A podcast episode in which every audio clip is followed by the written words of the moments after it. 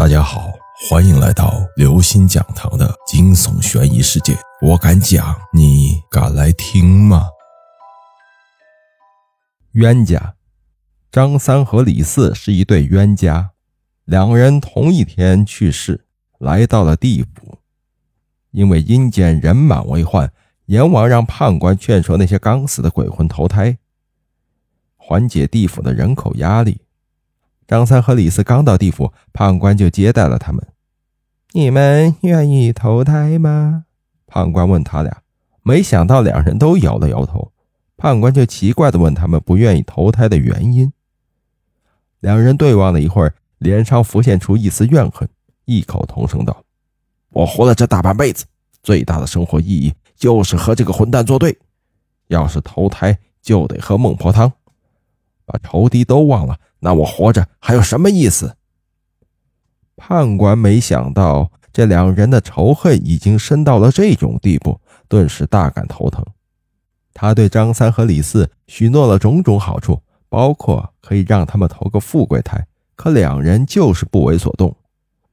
那究竟怎么样，你们才肯投胎呢？判官无可奈何地问道。除非投胎之后。我们还是一对化解不开的冤家，这才有的考虑。张三和李四给出了一个共同的答案。判官愁眉苦脸，这可真是令人为难呢。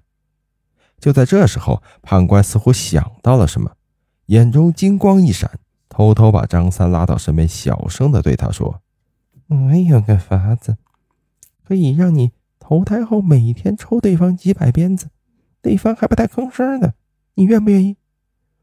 张三兴奋地说：“有这种好事啊！那你快安排我投胎，我已经等不及想要抽他了。”判官松了一口气，又走到李四身旁，问他：“如果让你转世后，每天可以尽情的骚扰张三，搅得他寝食难安，你愿意吗？”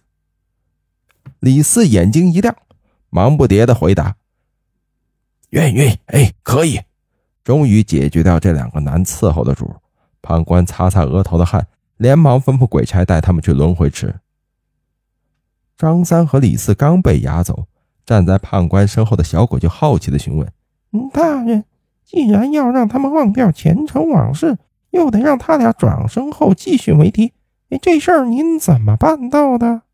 判官嘿嘿阴笑了两声，得意地回答：“我让他们一个下辈子当水牛，另一个变成牛虻。”这不就成一生一世的死对头了吗？